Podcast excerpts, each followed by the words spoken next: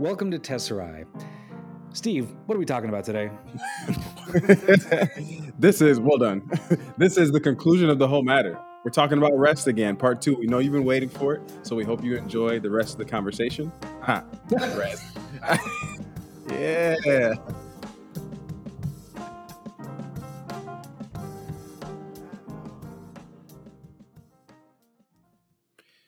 You know, we talked about in season one, we talked about uh perceive like generational differences a little bit. I can't remember what episode it was. We talked a little bit about like what boomers what boomers like tend to do. Like my parents are boomers and like the way they see the world versus like millennials and all this. So um in in no way like bashing interested in bashing i feel like generations tend to bash each other whether you retro bash and bash the ones that come before or you just follow online you have to bash the crazy kids today that are ruining the world you know either way um that's not what this is but just kind of like i get the feeling that rest is a bigger conversation even not, necessarily in a spiritual sense but just like taking care of yourself um, we seem to be in uh, kind of in an age of self care and trying to understand how you're doing and protecting what you need, uh, fleeing from things that you consider or label as toxic or people that you consider toxic, those kinds of things.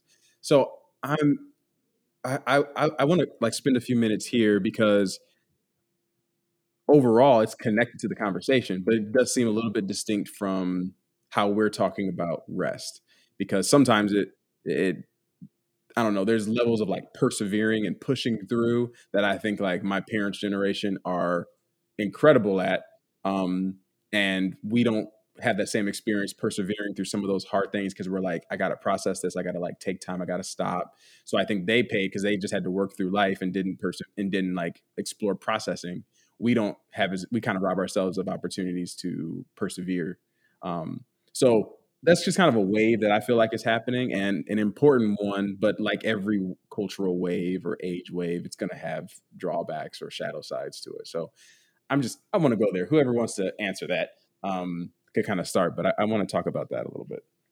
Yeah, my my pitfall of social media is Instagram, and when I recently was putting a little Instagram story of my daughter up, um, I typed in self care to see what came up. And the little stickers that came up and little gifs that came up were all girls getting their nails done. And that resonated with my research, actually. A lot of the students that I interviewed described self care as a really just anemic understanding of what rest is, a really shallow, a really self numbing understanding, but one that's prevalent in culture today. So I do think self care is something that a lot of students here are talking about, and I know in the church uh, we we hear caring ministries and what does it look like um, to care for one another. So we hear the word care, we hear the word self care, but I would say um, there's some cultural realities there. I know I was raised by boomers, ger- culturally German boomers who love efficiency and timeliness and I kind of grew up with this ingrained knack for overachievement. So self care for me, there it was not a conversation. It wasn't something I learned how to do. But as I looked at culture, I saw, oh, you go get your nails done, mm-hmm.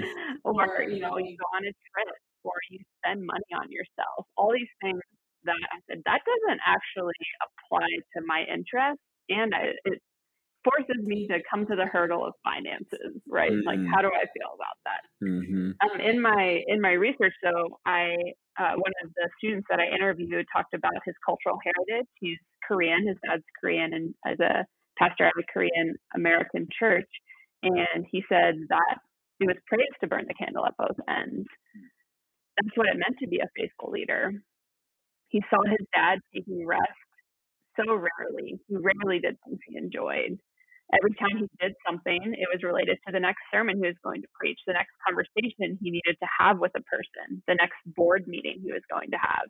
And because he never saw him set any boundaries, protecting time, just time with family or time alone, he had no concept of self care.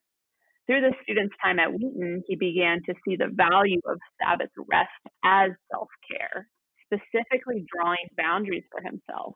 So to be this true and faithful leader didn't mean to burn the candle at both ends anymore. His definition shifted, where now he integrated Sabbath rest as self care, drawing boundaries, saying no so that he could guard his sleep, so that he could exercise, something he loved to do as well, Steve.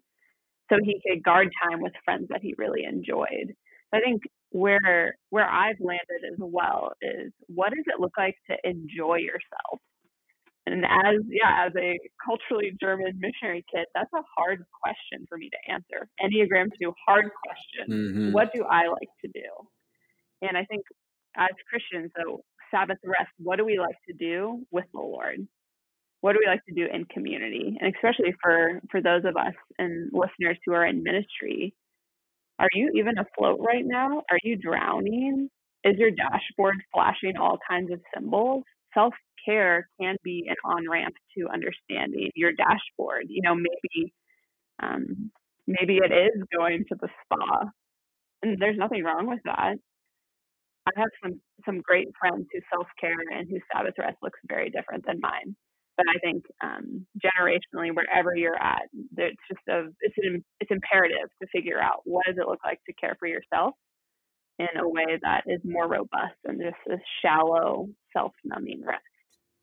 Well, it seems like as we are talking about caring for yourself, there needs to be an understanding too of who we are, of who we are and what our telos is. Mm-hmm. Like if my purpose for existence is to make it through, then numbing agents are going to be the way to go. Yeah. But if it's to be made into the image of Christ, if it's to be to fulfill this created design, created and redeemed design um, to reflect the goodness of God in this world, uh, to take hold of who I've been made to be and my own gifts and my own skill set and employ that in this world, then um, then caring for myself, you know, like caring for an instrument, right, mm-hmm. uh, is is going to be in a sense tailored to how how do I keep myself spiritually healthy. Um, and it, it seems like that would keep because what you've described with self care could easily veer into uh, just um, uh, a, a, shallow, you know, me time or a shallow like um, I, I, just I just want space for myself. I don't have to think about other people or whatever. Uh, and that's not what we're talking about, obviously. But but I, I wonder if maybe it, conceptualizing what is it that I'm caring for? Who am I caring for here? Mm-hmm. Um, can also help us to think about rest, not just even in terms of what I enjoy, but um, that is truly meaningful so that I leave uh, a bit healthier, leave that season of rest a bit healthier than when I came into it. Mm-hmm. I think a large part of that question for me was seeing that I had value. It was so easy for me to see value in other people, and I didn't see that value in myself. I didn't see that I was worthy of resting too. That's a heavy load to bear. Yes, continuing to spin the planet for all of us. yeah. Thank you to all the twos who keep the world spinning. We appreciate you. No, just kidding. You're not. That's don't, God's don't do job. It. don't do it. yeah. Wow. Yeah, that's re- that that's really interesting. I think um, something you enjoy. I, am appreciating that more in this season because uh, I, I mentioned this on our Enneagram episode. Like I did not want to be a three. So when I when I first read the descriptions, it's like I'm not going to be a three, and uh, lo and behold. But um, I think that idea of achievement and pushing towards something and, and having sometimes some external value, you know, maybe what other people think or some level, it has been a big part of my health over the last couple of years to do things that are for me, like that are I don't have to. Um, I'm not a big social media person, but I have a Facebook. But like, it, if I do something I enjoy, I'm like, yeah, I could share it, but I do not have to share that. Like, hey, I am doing this thing and I had these results. I'm like, I I'm just enjoying this right now. You know, like I, I'm just uh, this thing. I'm like pushing towards. Maybe I could talk to somebody. Maybe it'll come up organically, but I don't feel like this same pressure. I think that I used to have to be like. I did this, or even like uh, it's masked in nobility sometimes. Mm-hmm. Again, with ministry, where like I need to use this as you were as you mentioned with that example with a student's father. Like this is um sermon fodder you know like this is and i mean it in a very respectful way like I, I, think that like you're like oh illustrations or this is an example or this will encourage my friends or a congregation or whoever i'm ministering to. Um but sometimes it's like it's nice to be like i got rest and i pursue that just doing something that i enjoyed and had no other there were no other motives or uses for it in the moment. Mm-hmm. yeah that's good isn't it so much more fun to rest like almost in secret? Like i'm not going to tell anyone. This was awesome. I just get to enjoy the lord. I get to enjoy this day this moment. And i don't yeah i don't have to tell anyone and it still has value. Coming from an extrovert. Yeah. 100% oh man.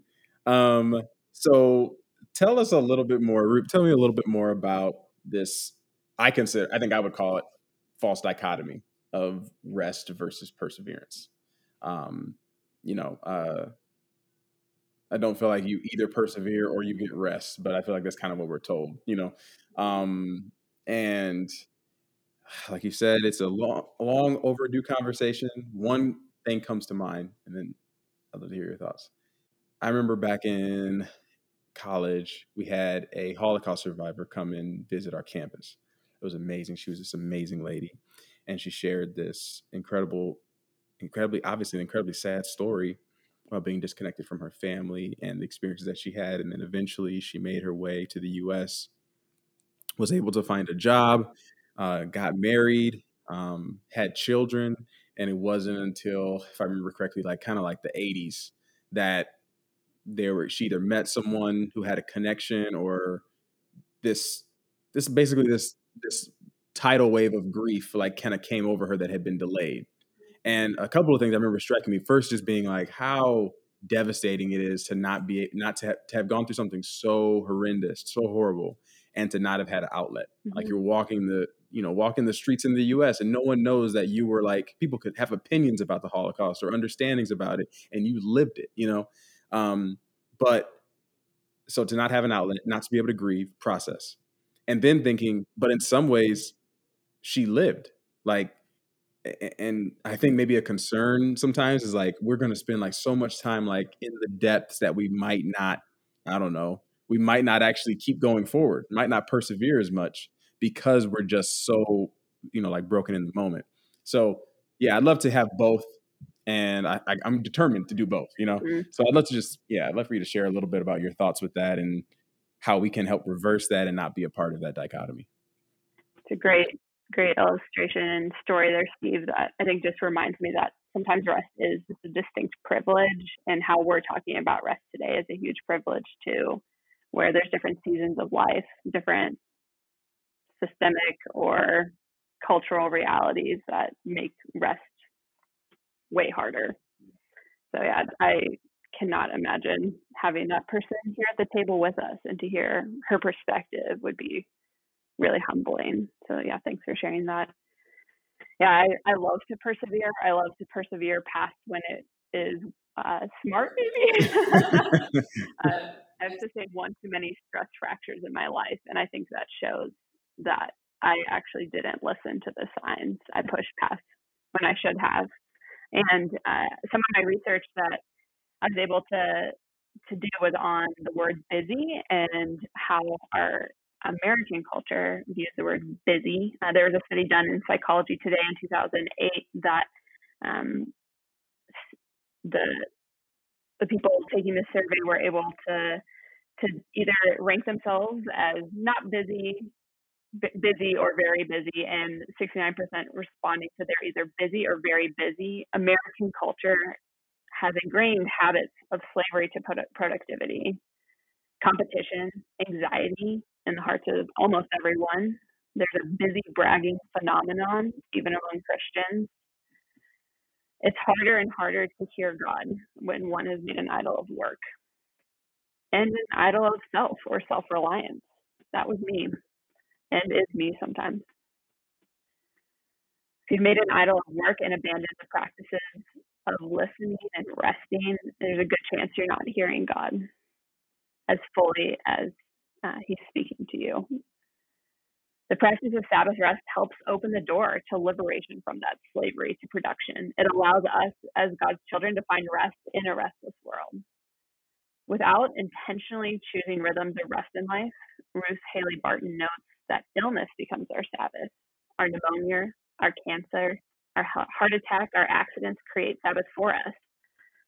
Sabbath, Sabbath rest is God's invitation to step away from this crushing reality, recognizing that our busyness and working workaholism will only destroy our inner lives and our walk with God, God if we do not become intentional intentional about making time for renewal and rest. I think perseverance has great value and I recognize that I'm I'm privileged to be able to choose moments of perseverance and moments of rest. Even as a young mom with with little ones at home, there's moments where I would maybe choose the other thing, right? But what is what is my heart in those moments? How have I planned my week? How have I planned my day with intentionality to have those liturgies of stepping into God's invitation, recognizing that he's talking to me, that he loves me, that I'm able to enjoy him alone and with my family and friends.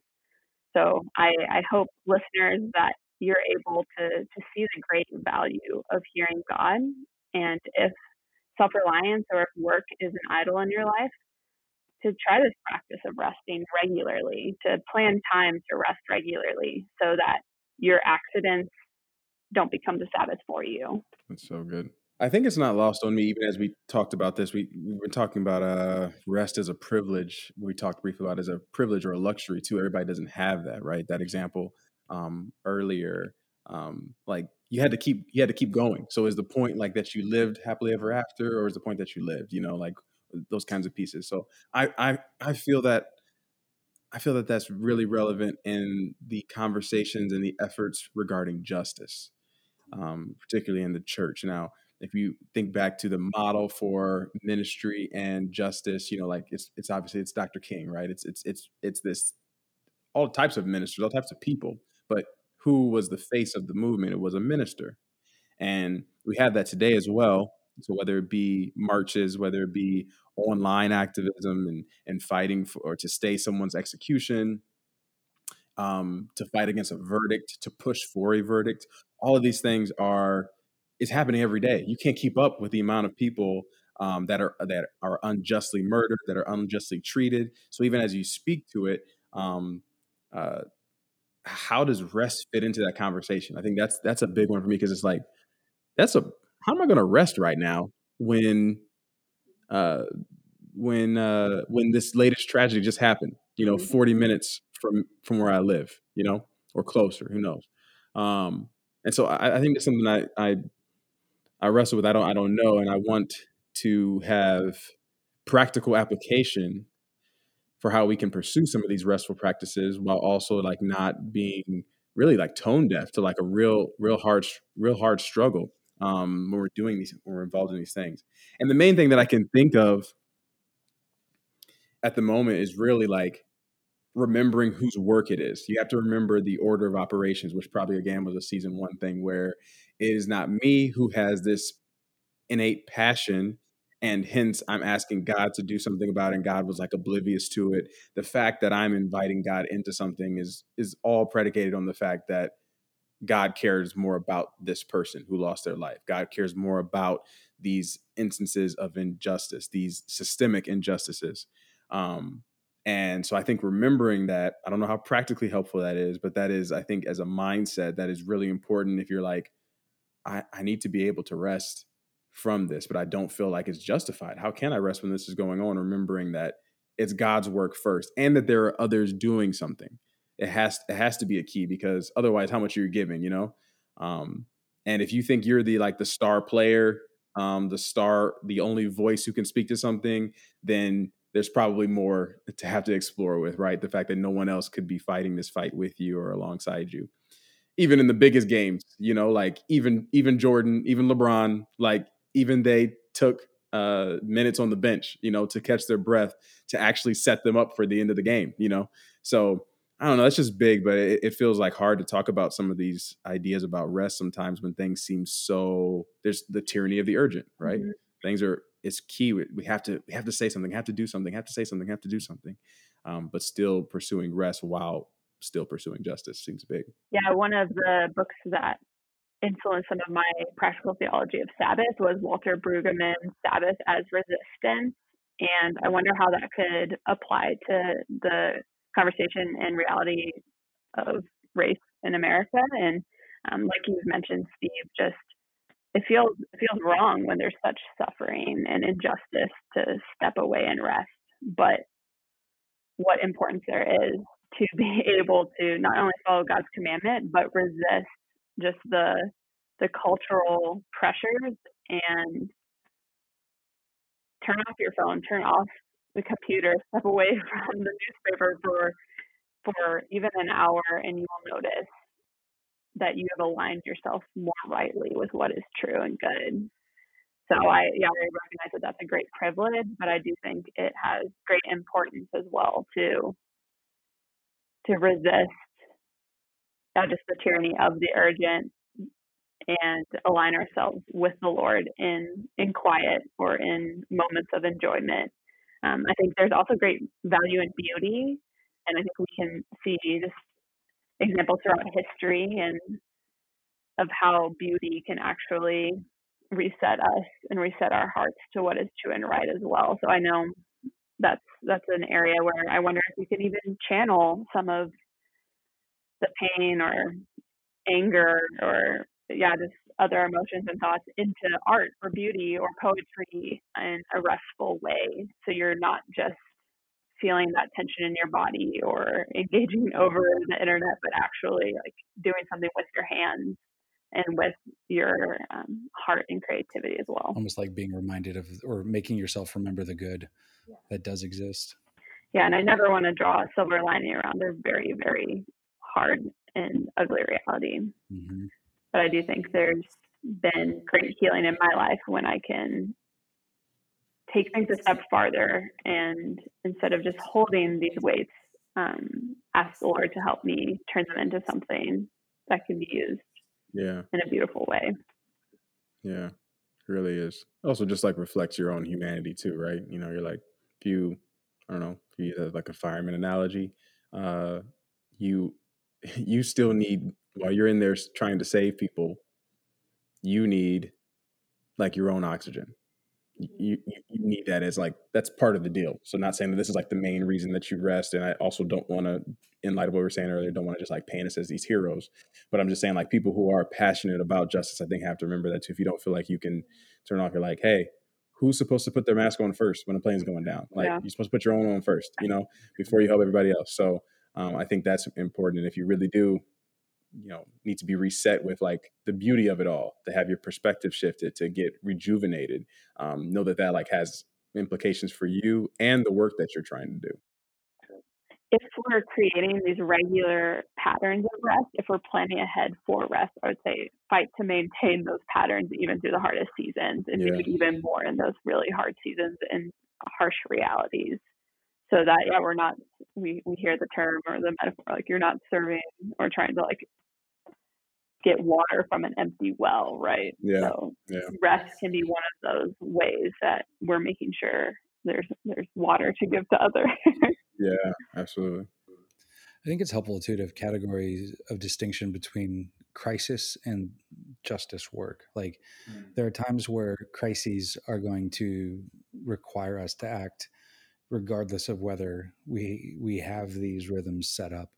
Um, and you know, I, I, find it instructive to look at Jesus. I mean, here's Jesus who um, is the servant of Isaiah 42, who will proclaim justice to the nations and who will not put out a smoldering wick until he has led justice to victory. So Jesus was concerned with justice work, not in the way that we often think about, but he certainly was. And if you look at Jesus's life and ministry, he worked himself to the bone. I mean, sometimes you, th- you, think you read these descriptions about how he was teaching all day, and then people showed up all night.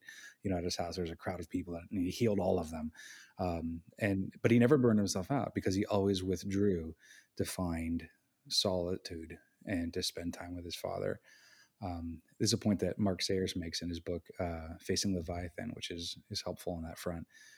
But like Jesus always rested in the midst of an un ending load. Like there was never, he was never done with his compassion work, his justice work. I mean, yes, it is finished on the cross, but like the poor you will always have with you. I mean, you know, the, the, it's not like he eradicated all suffering in the world.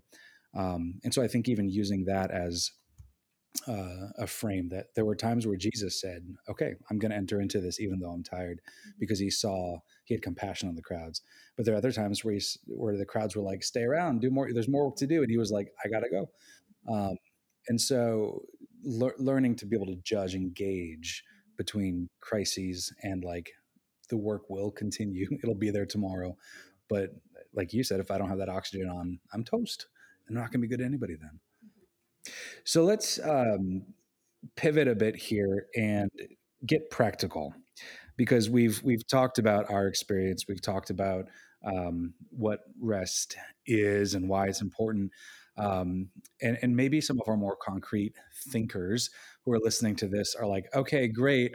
Um, but my life's crazy, right? I'm busy. Uh, I'm a parent, or I'm uh, I've got a demanding career, or I'm just a college student and I have no time. So, what are some real practical steps that uh, our listeners can take to grow in uh, cultivating Sabbath rest in their own life? Absolutely. I love getting down to the nitty gritty. So if you're like me, you've got your pen and paper, you're ready to learn. Right. so some tools that I was able to identify through my research is to make sure that you are looking at your life and seeing who is modeling rest well. And if you aren't able to find anyone, you can look towards literature, look towards um, examples in the Bible, even, right? But looking for a mentor in this area. I know in ministry, a lot of us fall into trying to work so hard that this maybe aren't a good example either. So if you are in ministry, maybe this can be just a, a nudge to to work on resting in a really enjoyable way.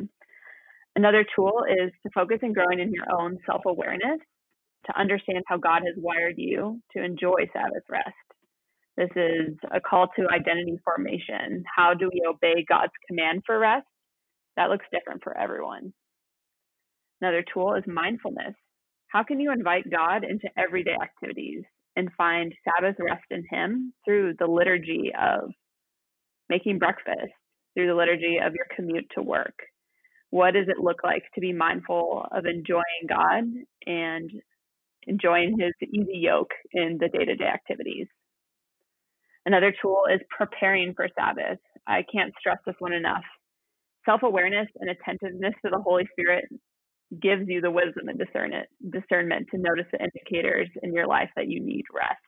If you haven't prepared time to be away from work, you might not notice God's voice. You might not be able to be attentive in the way that will give you that freedom from the grind. So I'd encourage you to plan ahead and um, just ensure that you'll have an opportunity to rest with the Lord. For the people pleasers out there, that means saying no. You'll need to say no a few times um, and back down from maybe a very busy schedule to, to prepare for some Sabbath moments or a whole day. I know personally, I try to practice Sabbath on Saturday that's when my team knows I'm away from my phone, I'm away from my email. But I'm still a mom, right? So what does it look like to Sabbath? Well, in those moments, it looks like focusing on how the Lord has wired me, being mindful in those everyday liturgical moments, being prepared so I can have some moments of deep work, deep reflection, um, but also just enjoy time together with family and friends. Yes. That's so good to prepare for. When you go to work, we we prepare for work. You know, I mean, ideally, hopefully. Like, you know, I know the past year we've been working from home, but uh, most of the time you have to, you know, in the winters, you know, you need to clean off your car. You need to get ready for. You need to plan ahead. You you know, you probably should be ironing your clothes, getting them ready for the next day you're going to eat breakfast you might have to drop the kids off at school all these different things that you need to prepare in order to go to work well prepare them prepare your day. And i think instead there's this passivity and like falling into sabbath um, falling into rest instead sometimes that that you know that doesn't counter well the the effort that we put into work. It makes sense in the most powerful capitalist society in the history of humanity but I, I think that that's really key. If you're like if your highest value is like making money then of course you're going to put all your preparation and you're going to put the a huge part of your life, like at least a quarter I mean, or at least a third of your life into work, working eight hours, right? But I think you hit the nail on the head when you talk about value. Yeah. Like we assign value to that and we don't assign value to us, which comes back to the original problematic that you sought to address and that we addressed at the beginning here. Um, when we ascribe value to rest, we will invest in rest, right? It'll uh, we'll, we'll make the space for it. We'll prepare for it, uh, even if it costs us something, whether that's our people pleasing or whether that's our own ambition mm-hmm. um, or whether it's the scary quiet of our own mind you know yeah. having to deal with you know actually interacting with ourselves um, it, it, it's worth it then or we, we make it worth it so true or if you're in college i think like a big fear is fomo um, you know, it's just like, man, I remember just being invited to like do something stupid or go play basketball from 11 p.m. to 2 a.m. and we'd see our like our four main friends, myself, shout out to Nate, Darnell, and Jasper, and be like, "Yo, are we doing this?" We might see each other at like lunch that day and be like, "Yo, are we?"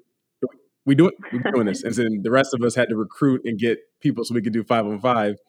And the next day you got class, the next day you got all these things, and of course you're in a physical position where you can do it more than ever, right? You're living in a dorm room, maybe you don't need as much sleep, but that is not a sustainable way to live life and uh, but to actually sometimes be able to say no, knowing that like ah that does sound fun, but I committed to this. I need to do that. For sure. That's good. For sure. And I think that just reminds me that there needs to be grace in this process. I know I wanted to even overachieve in resting. So I felt. you got the gold star for right? resting. Well done. I felt I would feel guilty if I had asked for this time away and then I spent it on my phone. I would feel responsible if I was in my house and I could hear my kids and it sounded like things weren't going well. I could feel self numbing, just as falling into scrolling on my phone or crashing and, and just not doing anything for those moments of rest. And just realizing you are going to fail at rest, and that's okay. But I think it's really, really worth scheduling that regular time in to set apart from work, from some of your regular responsibilities, so you can enjoy the Lord and enjoy just the gift of being His son or daughter. Okay, so challenges. We we kind of covered we kind of covered uh, some practical tools that we can have. Challenges. I feel like we got to hit that because, like you're saying, that, that's going to happen. We're not going to get it all right all the time. Yeah, I know. Space is tricky. Where are you resting? Make sure you're paying attention to that. If it's by your phone, by your computer, by your TV, maybe not the place to do it. Responsibilities. I know uh, the work that I, Steve and I are in right now, it's tricky to rest in our home. So sometimes you do need to just be aware of, hey, have I delegated responsibility? Have I asked for help? Another shout out to Enneagram 2s. Have I asked for help so that I can rest well? Mm-hmm. And then also just rightly aligning ourselves to just the journey that rest is. Um, it's easy to fall into guilt if you want to be available, if you want to say yes, if you want to do it right. Realizing that God's grace is more than that guilt, and we get to we get to rest. We don't have to do it a certain way. We get to do it, and seasons of life will change where rest looks different for you. But I definitely think it can be a challenge to figure out what does it look like to do this well it will take time to figure it out, but it's it's worth the journey. And with some of those tools in mind, we hope that the process of rest, the practice of it, um, is something that you can begin to explore in your own lives. As we get ready to close, we want to point you back to the story that opened up um, these episodes on rest. And so, to kind of help us go back to that root. Yes, I can be a bit of a history nerd. And as I was doing some reading for one of my church history classes in grad school, I came across the sayings of the desert fathers and mothers. And Anthony the Great is the one who shared this story about a hunter approaching um, him and his fellow brothers in the desert shocked because they weren't doing ministry. They were just relaxing together and resting and enjoying one another. And he asked him to just continue to shoot his bow over and over again. And the hunter said, If I bend my bow so much, I will break it. That's where Abba Anthony said, It's the same with the work of God. If we stretch the brethren beyond measure, they will break. Sometimes it is necessary to come down to meet their needs. As I worked on this thesis, as I thought about rest, I realized I oftentimes bend my bow so much that I break it. And I have many, many stories in my life of utter self reliance that have broken my bow. My hope is that this story can show you another metaphor, another analogy of how important it is to not judge one another on how they're doing rest, what it looks like, what their vocation is, where they're at in their season of life, but to put your bow down, to enjoy resting with one another, and to enjoy the Lord in it all. It's of great importance, and I, I just give you this invitation from my heart that you would join me in resting. Well, as usual, you can find us on uh, Twitter and Facebook at Tesseract Podcast. We hope that you join this conversation. Let us know your thoughts on either platform. Um, and until next time, this has been Tesseract.